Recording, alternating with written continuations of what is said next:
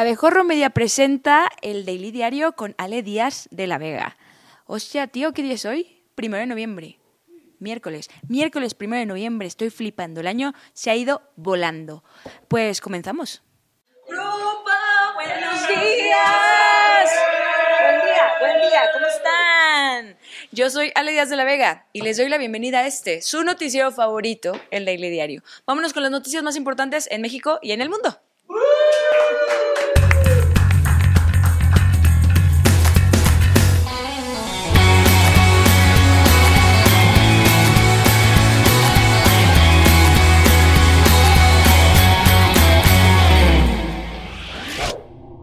El presidente López Obrador encontró la manera de solucionar dos problemas de un chingadazo y propuso al Poder Judicial un acuerdo para destinar los 15 mil millones de pesos de los fideicomisos a los damnificados de Acapulco.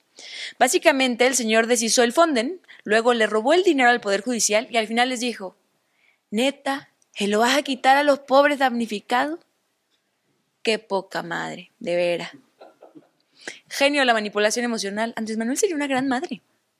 Durante su conferencia matutina, argumentó que este dinero representaba un fondo de privilegios, pero que ahora por fin podrá ser utilizado en beneficio del pueblo. Una transformación como no se había visto desde que Wendy Guevara aplicara el candadito para poder usar bikini. Fino. Y se preguntarán, ¿dónde está el truco? Muy fácil. Sugirió que los fondos sean transferidos a la tesorería de la federación, donde adivinen quién va a administrar, jóvenes. Exacto, el Poder Ejecutivo o sea, él, sería el encargado de coordinar su uso. Tendríamos que esperar a que se publique la ley de ingresos, el presupuesto, eh, y luego ver si no va a haber controversia, pero ellos podrían decir, estamos de acuerdo, Hoy el mandatario dio a conocer 20 puntos del Plan General de Reconstrucción para Acapulco y Coyuca de Benítez.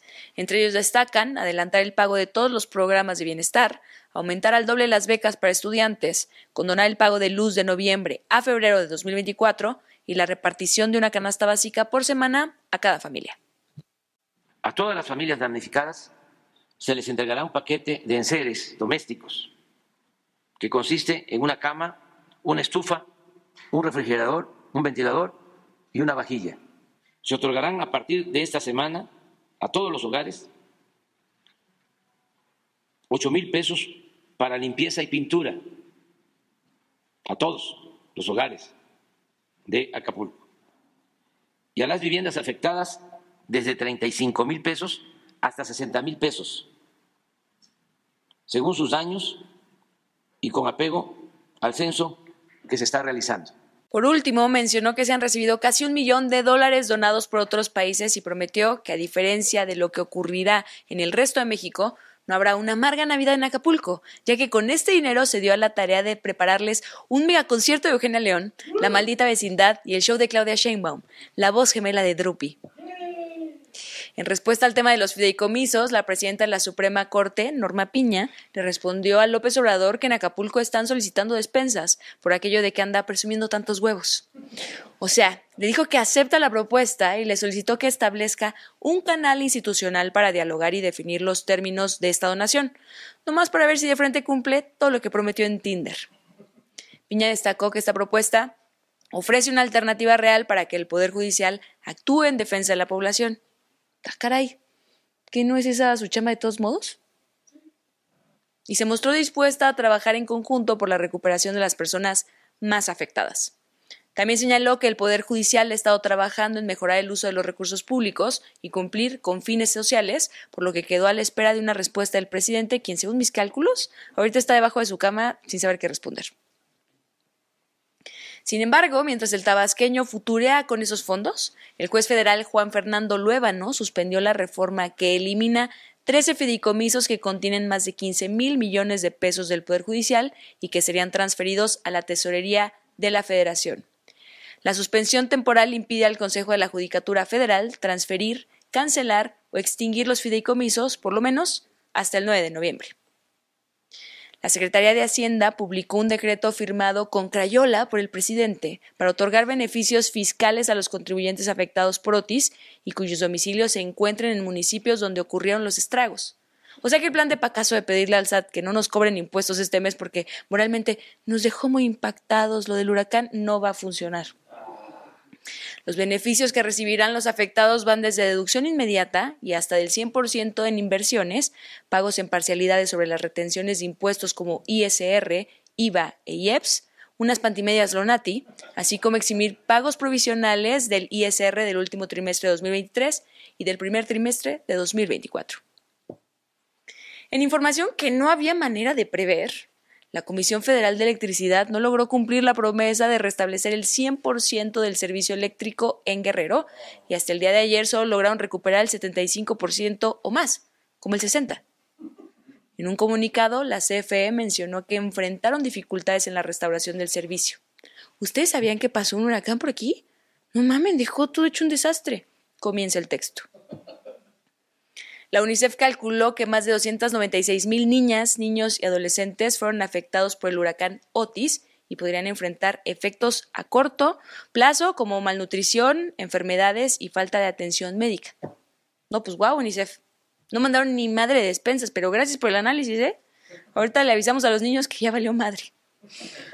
En un comunicado, el organismo internacional enfatizó la importancia de movilizar ayuda rápidamente e hizo un llamado a las autoridades mexicanas a unir esfuerzos por la población afectada, así como lo oyen.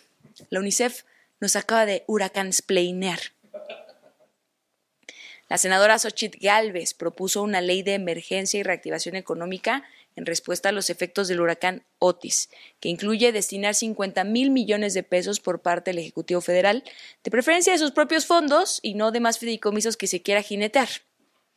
Galvez detalló que su proyecto también incluye crear un seguro de desempleo, prohibir que la CFE suspenda el servicio durante la emergencia, permitir que las empresas deduzcan hasta el 100% de los salarios y facilitar convenios para evitar despidos de trabajadores. Voy a aportar bastante más de lo que se imaginan, más que un, un mes de salario. Este, tengan la certeza, mucho más. Pero creo que hoy le toca al gobierno poner los miles de millones, porque un mes de sueldo es insuficiente el tamaño de la tragedia es brutal. Entonces el gobierno tiene dinero. Pasando a las noticias más emocionantes, las que tienen que ver con contaduría y administración. En su segundo informe de cuenta pública 2022, la Auditoría Superior de la Federación identificó posibles daños al erario público por más de 7 mil millones de pesos. El gobierno federal es el principal involucrado, con un monto observado de 1.300 millones de pesos, de los cuales solo se han recuperado 186 millones, lo que deja 1.123 millones sin aclarar. O sea que a la 4T se le perdió más o menos lo de nueve fideicomisos del Poder Judicial que decían que era muchísimo. Las empresas productivas del Estado, productivas del Estado, como Pemex y CFE, fueron señaladas por daños al erario por 591 millones de pesos, de los cuales solo se han recuperado 1.2 millones y 590 siguen pendientes de aclaración y seguirán.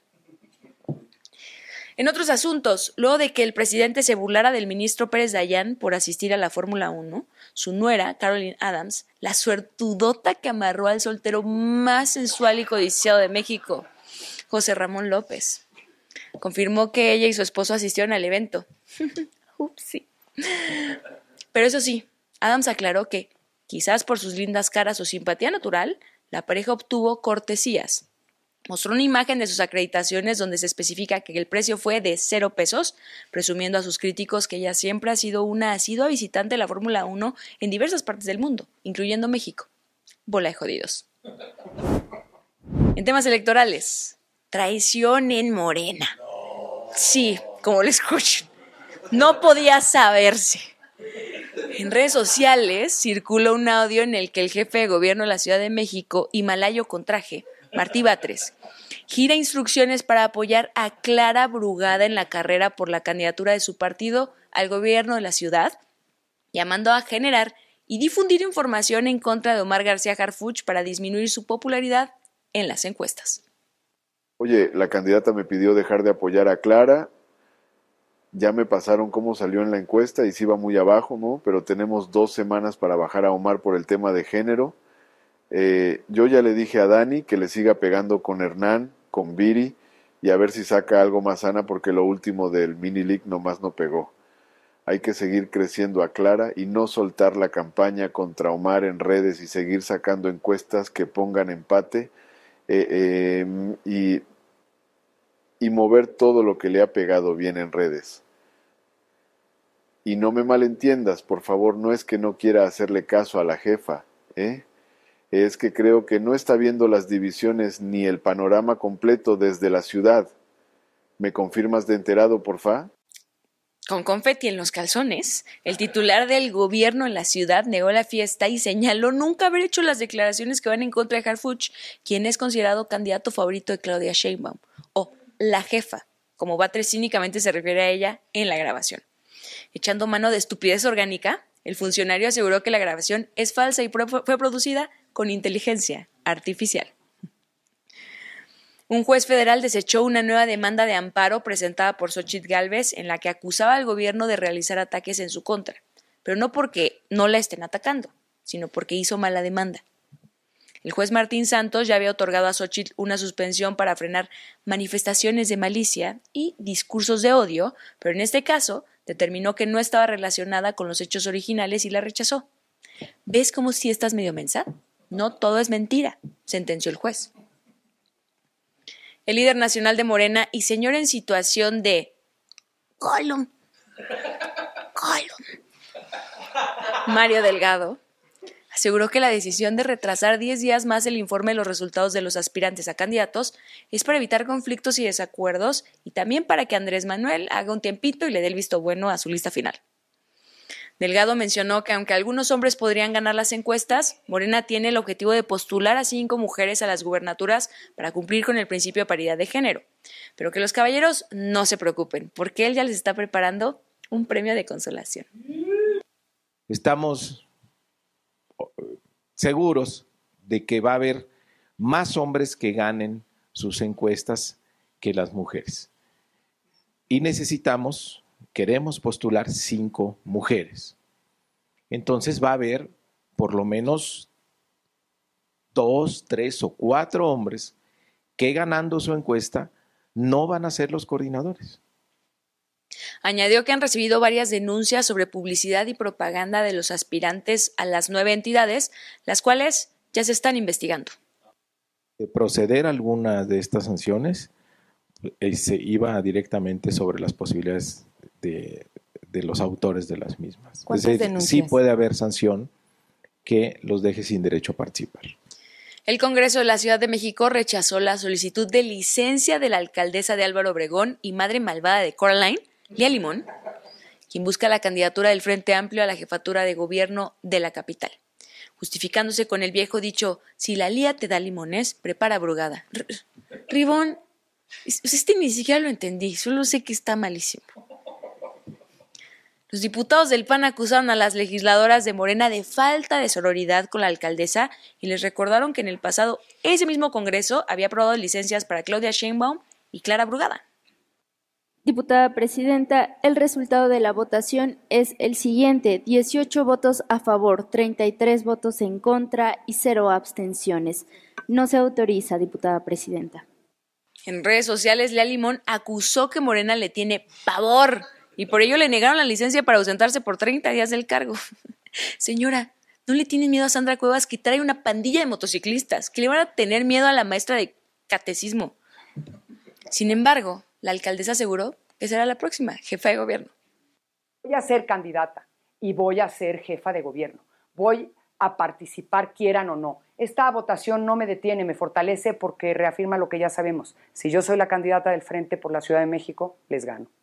Ya una vez intentaron detenerme a golpes, me fracturaron la nariz y no me detuvieron. Esto tampoco me frena. Participaré en la contienda interna, quieran o no. Quien sí logró registrarse como precandidato por la jefatura de gobierno por Movimiento Ciudadano fue Salomón Tchaikovsky, quien anunció que comenzará a recorrer las 16 alcaldías en cuanto le aseguren que puede salir de Polanco sin riesgo de que lo asalten. Memelovsky destacó que a diferencia de otros partidos como Morena, Movimiento Ciudadano respetó los tiempos electorales. Qué curioso. También a diferencia de Morena, Movimiento Ciudadano tiene cero posibilidades de ganar. Está en orden, todo está en regla, todos los requisitos están cubiertos.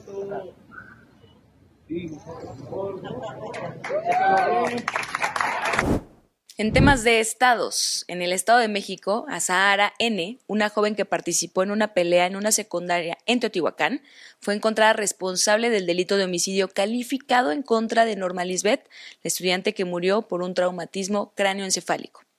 Un juez determinará la condena de, Azahara el 8 de noviembre. El caso recibió amplia atención mediática debido a que el video de la agresión fue difundido en redes sociales. La madre de Norma Lisbeth considera que se hizo justicia y agradeció a la Fiscalía por su trabajo en el caso. En Campeche, tras la destitución del diputado morenista Alejandro Gómez Casarín, se desató un enfrentamiento entre legisladores. Según el periódico La Jornada, Gómez Casarín fue destituido luego de dos meses de ausencia en el trabajo, acción conocida como hacer un José Ramón López Beltrán. Miembros afines a Gómez Casarín intentaron explicar a sus colegas que la ausencia se debió a que el hoy ex legislador tiene cáncer, pero les respondieron que ahora también tiene mucho tiempo libre para disfrutarlo y al final los expulsaron del Congreso.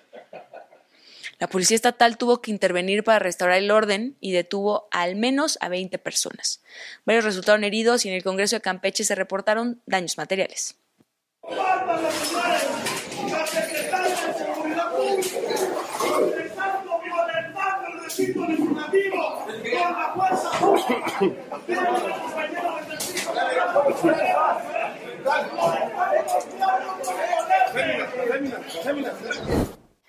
A primera hora del miércoles 25 de octubre, el huracán Otis tocó tierra en las costas de Guerrero, convirtiéndose en uno de los huracanes más fuertes que se hayan registrado en el Pacífico mexicano. Este fenómeno, a diferencia de otros desastres naturales, aunque no podía evitarse, se pudo prever, pero las autoridades, empezando por el presidente de la República, decidieron otra cosa.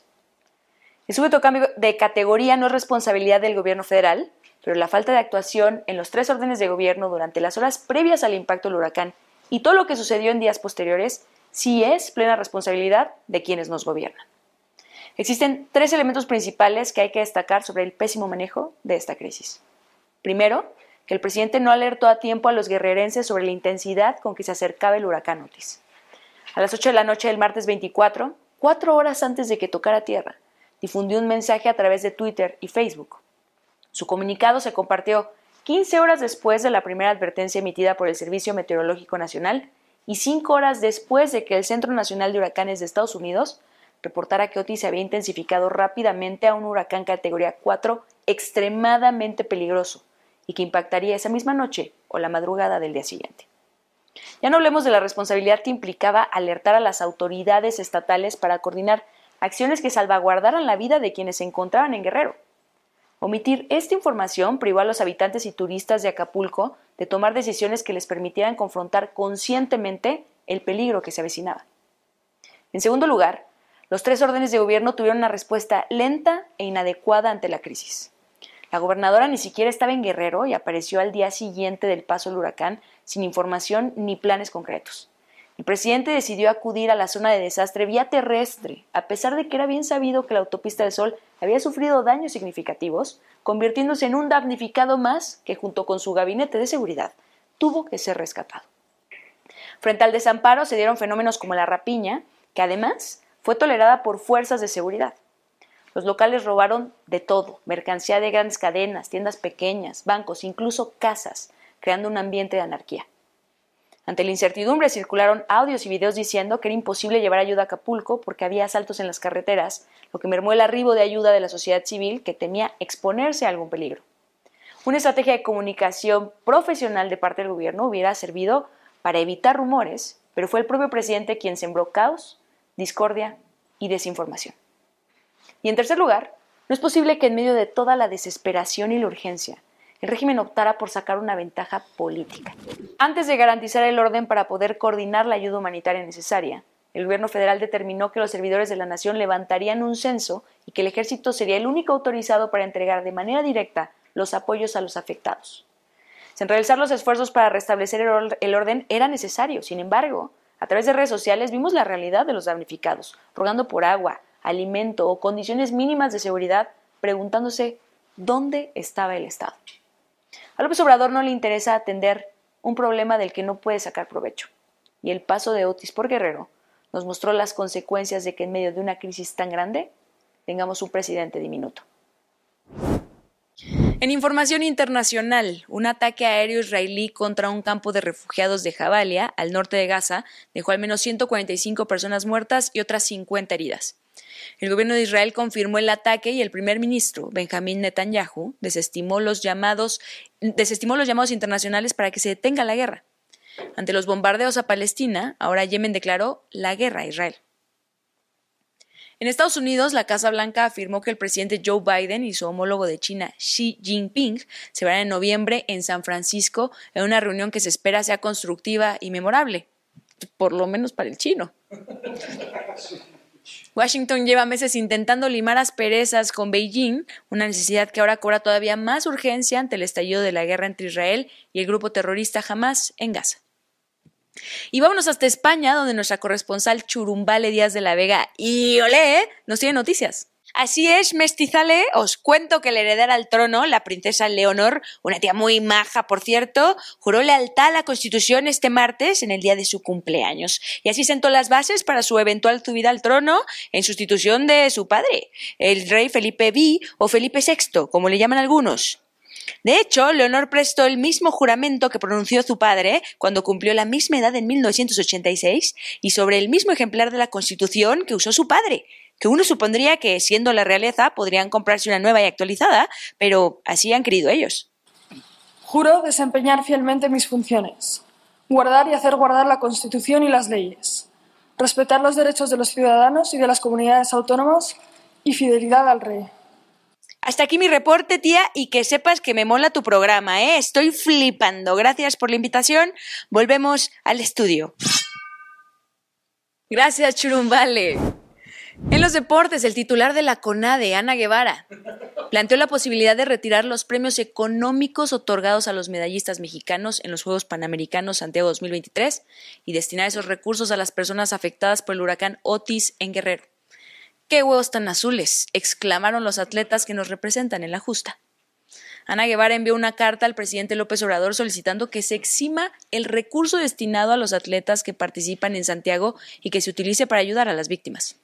Yo mandé una tarjeta al presidente con la posibilidad de que, eh, derivado de lo que está pasando en Acapulco, si se podía exentar el, recurso, derivado por lo que está pasando el país y en específico la gente de Guerrero pero pues no, hemos tenido respuesta ni tampoco ha fijado una cantidad el presidente. A ver, señor, si lo que quiere es mandar dinero a Guerrero, ¿por qué no en vez de saludar con sombrero ajeno afectando a los deportistas, se pone a vender calzones o topperware? ¿Mm? Digo yo. Arabia Saudita será el anfitrión del Mundial 2034, así lo dio a conocer este martes el presidente de la FIFA, Gianni Infantino, quien espera que para ese año ya sea conocido como Gianni Adolescentino.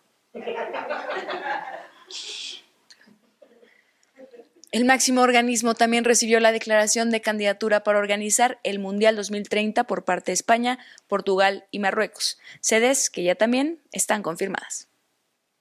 Vinicius Jr. seguirá vestido de blanco un buen rato. El brasileño renovó su contrato con el Real Madrid por cuatro años más hasta el verano de 2027. Aunque los merengues no revelaron detalles de su nuevo contrato, la prensa española aseguró que se convirtió en el mejor pagado del club con una cláusula de rescisión que ronda los mil millones de euros. En las grandes ligas de béisbol se jugó el cuarto duelo de la Serie Mundial. Los Diamondbacks de Arizona recibieron a los Rangers de Texas, que ganaron 11 touchdowns a 7. Hoy se puede definir el campeón en el quinto juego. En la jornada 15 de la apertura 2023 de la Liga MX, Toluca recibió a Puebla juego en el que con un pepino a su favor los camoteros vencieron a los choriceros. Hombres. En el Querétaro contra Chivas, los de Guadalajara vencieron dos carreras contra una. Monterrey les ambutió tres tantos al Necaxa, mientras que León y Pumas empataron con sendas chuzas. Llegamos así al final de esta emisión, jóvenes. Ya se terminó, pero ¿saben qué? No se pierdan hoy a las seis de la tarde Multitask el mejor programa de tecnología grabado en este estudio. Y también recuerden suscribirse, darle like a todos nuestros contenidos. Estamos en todas las redes sociales como Abejorro Media. Y nos encuentran también, por supuesto, en abejorro.com. Ahí me pueden seguir en Instagram, Twitter, donde quieran. Y si no, nos vemos aquí mañana con más noticias. Yo soy Alidas de la Vega y esto fue el Daily Diario.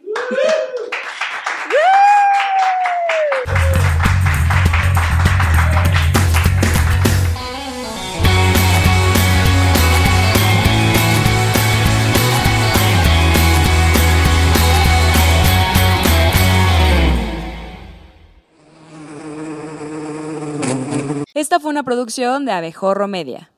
No olvides suscribirte a este podcast, darnos 5 estrellas y compartirlo. Búscanos en todas las redes sociales como Abejorro Media.